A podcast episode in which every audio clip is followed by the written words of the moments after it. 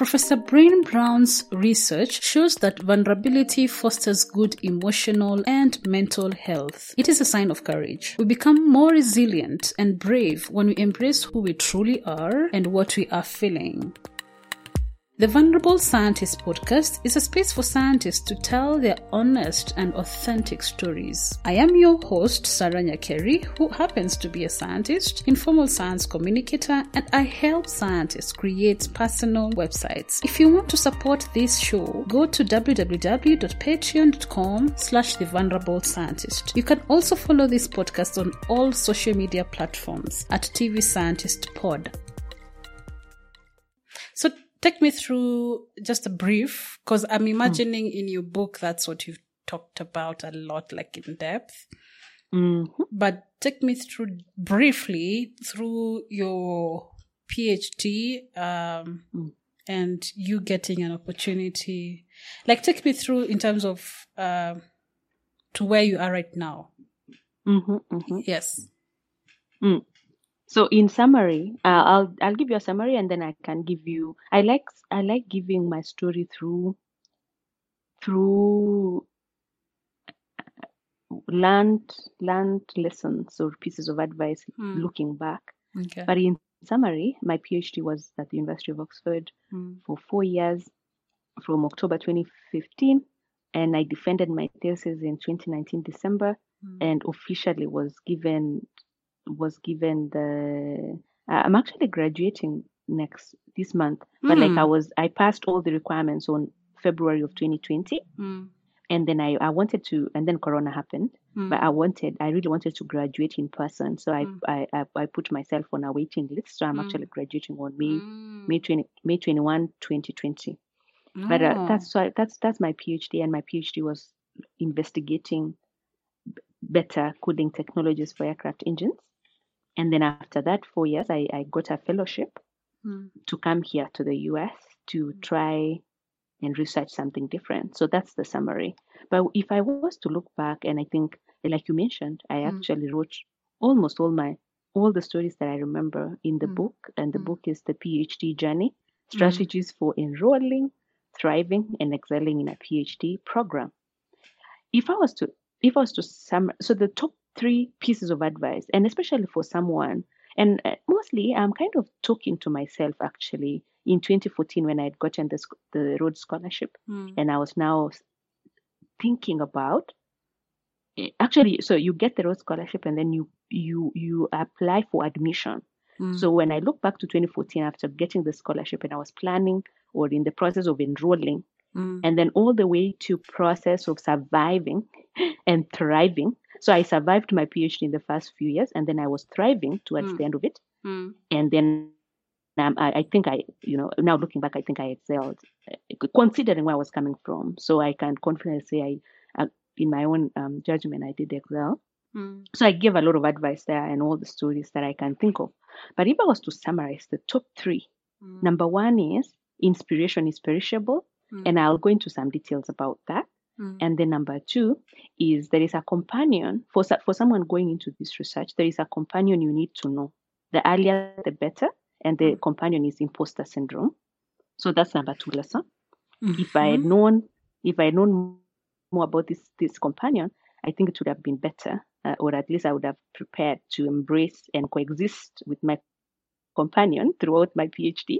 Mm. Number three is our thirtieth, fortieth, fiftieth birthdays are not promised, and I'm, I'm I'll just give you like a brief, brief uh, reasons why uh, or, or or discussion on all on all this.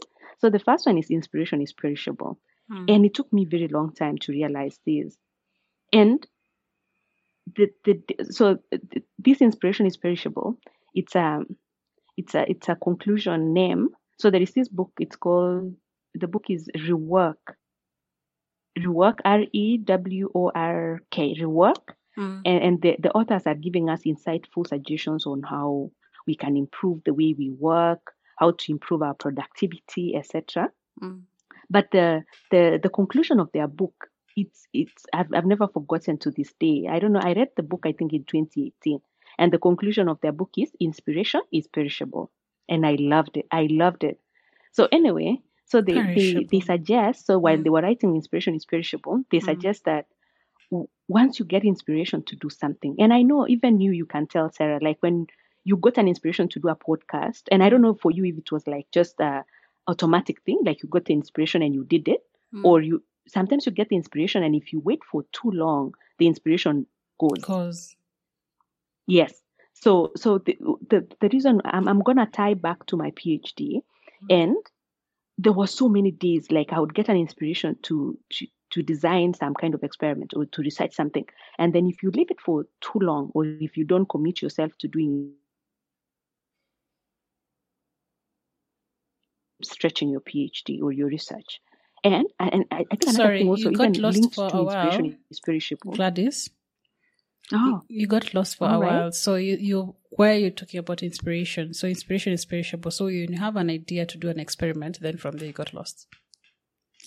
Oh, so if you have an idea to, to do an experiment mm. or to write a research paper mm. or any idea, it could even be something outside your PhD. Mm. Once the inspiration comes, you have to use, you have to act immediately. If you wait one day, two days, one week, it will go. Mm. And also, and, and and I think, I think this is even outside our research lives, right? Like you get an inspiration to do something, mm. but you are like, let me wait, let me just wait to, to get everything one hundred percent. By the time you get all the materials, the inspiration is gone. Mm. And that's how you lose on opportunities. And I wish I had learned, I wish I had known this way early in, in, in my life, because I feel like I would have taken so many opportunities, because I feel like I waited too long. And And so some things I lost motivation, and, and that's just how the dream went. And also, mm. I, th- I think connected to this, inspiration is perishable. And it's really, this is really important to someone doing a long research. Mm. It could be master's, it could be a PhD, it could mm. be anything else. Even when I was writing this book, I think writing the book, it took me like two years, uh, mm. writing uh, bits by bits. So mm. it's a long project. So anyone doing a long project, mm. there is something about, so once you have the inspiration, there is also something that can kill the inspiration. And if we wait, if we so we, we do tend so we we do tend to get stuck, especially if the project is too too big. Mm. So you get stuck um, trying to analyze, trying to to to overplan, and then you are waiting to be one hundred percent or even one hundred ten percent. Uh, mm. bef- before you before you ready, before you, you make the next step, right? Mm. Yeah. And then uh, I remember there was there was this particular conference paper that I I spent sleepless nights, so many of them, trying to perfect it, and and then I, I handed it to my advisor for, for, for him to check before I submitted. Mm. The paper came back and it had every paragraph had like major corrections. Mm. Red, red, you know? red. And I, I was just looking back, red, red, red, and I was like, I wish I had just spent two days. Mm. And then get the correction, correct the thing and move on. Mm. And I think the lesson, the lesson that I learned, and I think it's really important for someone doing a, lo- a long research, is mm. to stop over analyzing. And mm. then um, uh, James Clear, this author of, I, I, I'm sure you've heard about, or you've, you've read Atomic Habits. Mm-hmm. And he, he, he puts forward an idea of fail fast. You try, you fail, you learn, you try differently, and you move on. Mm. And w- when I look back, when I look back, I think I wasted too much time over analyzing, over preparing, waiting to be one hundred ten percent before I made the move. Mm. So inspiration is perishable. And, and if you're doing a long project, like a PhD, like a long master's, anything else that is long, mm. fail fast. Just try, mm. fail, mm. learn, try mm. differently, and, mm. and let the ball keep rolling. That's number one. Okay. Uh, and I'm I'm trying to summarize. So all these three topics are like top three ad- pieces of advice from my journey, mm. my PhD journey to where I am now. Mm. Number two is this companion called imposter syndrome. And I'm telling you, Sarah, I, I moved from J QuAT is ranked number in twenty fifteen. I think it was ranked number two thousand six hundred in the World University Rankings. Mm-hmm. I was moving from an undergrad from J QuAT, and I was putting myself. I was I was going to do a PhD at the University of Oxford, which I think was ranked number one at that time. Oh, to tell you I was scared is, I think that's an understatement. Like I was beyond scared, right? And I think if I had And for a very long time, especially the first few years, and I, I, I chose the word survived. I survived in the first, uh, I, I, I, thriving was not in, in, in the, I, I didn't thrive, I was surviving in the first few months, in the first years of my PhD, because the environment itself is so intimidating. And, and then I was, and, and then I was, I was, I, I barely had any research skills. So I was learning so many things mm-hmm. afresh. I was starting from, I like to say I was starting from negative side of the scale. But anyway, one thing, if, if I had known and if someone had told me earlier, I think it would have helped me in dealing with impo- in, imposter syndrome, I think, is that it, it wasn't me.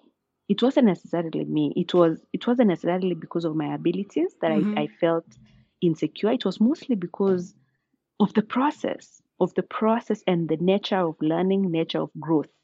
And I don't know if you've heard about Abraham Maslow, four stages of learning. It, this is something that I learned way later.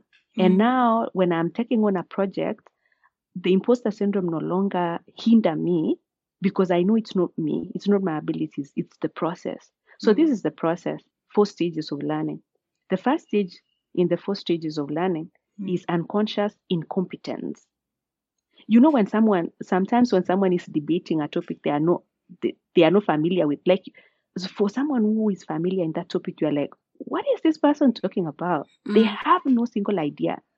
So that's unconscious incompetence. Like, you don't know that mm. you don't know. Mm. that mm. someone would say you are stupid. Mm. And the, the, the reason why someone would say you are stupid is because they know more than you know. Mm. And I think this is where, if I was to give an example, this is where I was when I was starting my PhD. I did not know that I did not know. Like this, you just you just blank. Uh, you are just young in the process. And number two, mm. you start going to conscious incompetence, mm. and now this is where the imposter syndrome will come in, because now you begin, you, yeah, you are now aware of what you don't know, and it is paralyzing, because mm. you know, you know there is so much to be learned, mm. and you and you realize you have you, you know one percent of it, and and this is where you. you get a great deal of insecurities and self-doubt and, and imposter syndrome. Mm. And this is where I feel like this is where I stayed for a, a period of time. I would say from first year, maybe to third year of my PhD, or maybe to second year, end of second year of my PhD. And then there is the conscious competence. So now, now that, now that you know that you don't know, you, you make plans to learn, to read more, to experiment, to all those things. And then you learn. And then it gets to a point, actually, the, the fourth stage now, the fourth fourth stage is is you are, it's called unconscious competence. You you even forget that you know, right? And that's why I feel like when you, at the end of your master's or PhD, when you are when you are explaining your your your project, you're using jargon, you're using you, you think that everyone should know this thing. Mm. And you are super surprised when someone tells you, please explain, and you're like, you guys don't know this thing. Mm. But for you, it's become unconscious. You you know, and you, you even forget that you know. Mm. But for someone else, people will lose you because they don't understand. So anyway, just to say, uh, don't let imposter syndrome will come. And I think research has been done, and, and imposter syndrome impacts more than seventy percent of the people. Even Maya Angelou, like the the greatest uh, of, of you know the greatest writer, poet, and she talks about how imposter syndrome affected her. And every mm. time she released a book, she thought people will maybe people will now realize that I don't know, something mm. like that. Mm. So I just advice there is expect that imposter syndrome will come. Mm. Uh, the longer the project, um, the more. And it's really, especially at the beginning stages of the learning process, mm. but don't let it hinder you. Understand that imposter syndrome is as a result of learning. It's, it's as a result of growth in the process, in the learning process, mm. and keep pushing forward regardless of it. And there is this quote that I like quoting, and it says, everything you, you, you've ever wanted is sitting on the other side of fear. So if you let imposter syndrome hinder you, you will never get to those nice things on the other side of fear. Mm. Last one is your thirtieth, fortieth, fiftieth, et cetera birthdays are not promised. So something happened while I was doing my PhD that mm. changed my life. Mm. And the reason I've written those two books, the reason I'm now experimenting with business ideas, the reason now I am doing all these things is because of what happened in twenty seventeen July of twenty seventeen. What happened? What happened? I will get to it in okay. a few. Mm-hmm. And actually, the last this book that I wrote, The PhD Journey, mm. it would not have happened if it wasn't for what happened in July of twenty seventeen. And I dedicate it to my brother, my late brother Josh, because that's the reason. It's mourning the the death of my brother is what unlocked something in me. So I'll give you a story. So Josh is our was our firstborn, mm-hmm. and we lost him in July of twenty seventeen. Mm-hmm.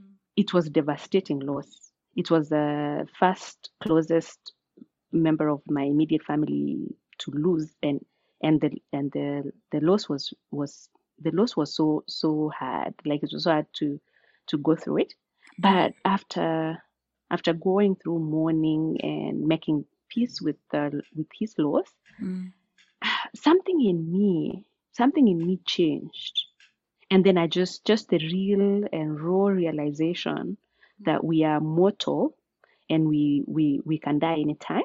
Mm. And, and, and mo- mostly because, so Josh, after he graduated from college, he did pharmacy. He's one of the brothers who influenced me uh, into STEM. STEM. Mm. He, yeah, he did struggle to get a, a good job, but after after a few he after a few years he, he did get one, and he was able to provide well for his family and, and, and his life and his family's life was going well. And then during this time, uh, especially towards the end of his life, he would be t- he would he would tell us about big dreams, like bold dreams that he was planning, he was planning to do, he was planning to make all these investments um, that he, he would um, that would earn him a good uh, income, and he would retire in his forties, and he would do all these, all these, all these, all these. I mean, he was focused, dedicated, go-getter, and I knew he would all those things would come to pass, right? And then mm. July twenty seventeen, he um, he passed away, and I was I was at Oxford at that time, and my housemates broke the news, and I was devastated. I flew home a few days later, and uh, during his funeral, as he was being lowered down inch by inch to the grave, mm. I think uh, like all the dreams that he used to tell us, because they were really vivid. He had a, a an, he had a talent, a natural talent of telling stories. And I still remember some of the stories about his dreams that he told us. And I remember on that day, I just realized a painful realization that I was not only mourning the death of my brother, but also mourning astoundingly bold dreams that he that never saw the light of day, that people didn't get to experience, that mm. the world missed on.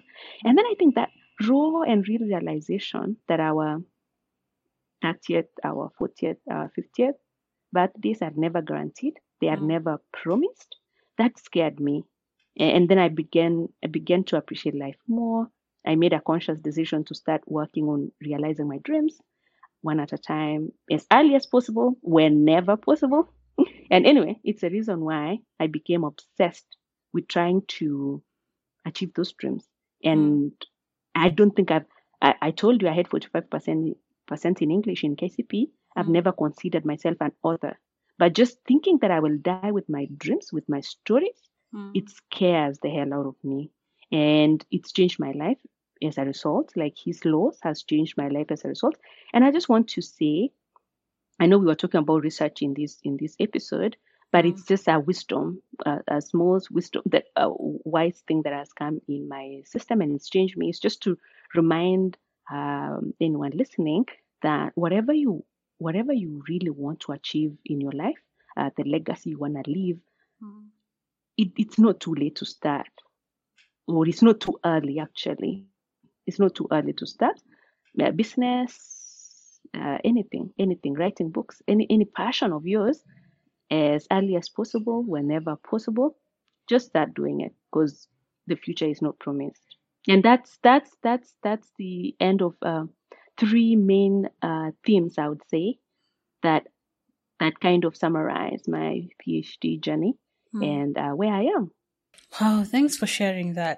This is a, the Vulnerable Scientist podcast, where we talk about everything that surrounds a scientist's life. It's not the science, really, Okay. Mm-hmm. So, um, I don't know. You've mentioned something to do with, uh, before we go to the highs and lows, uh, mm-hmm. uh, as much as you've already mentioned them, just uh, more that you haven't talked about. But before we go to that, can we talk about... Mm-hmm.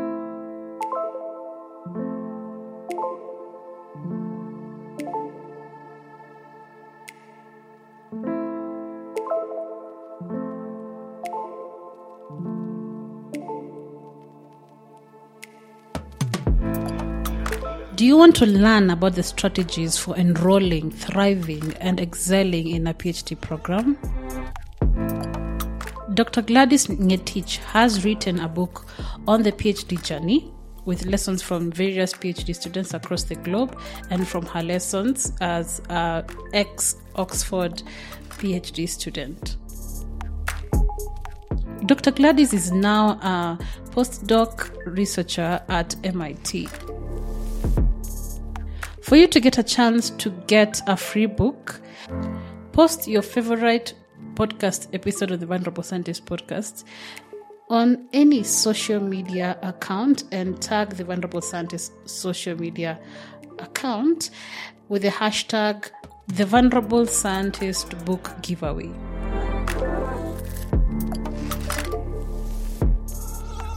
You can now pre-order the book on Amazon or as an ebook on Kindle, Kobo, Thalia, et cetera. You can get more information on this book on w w w dot gladys chepkirui dot com slash books.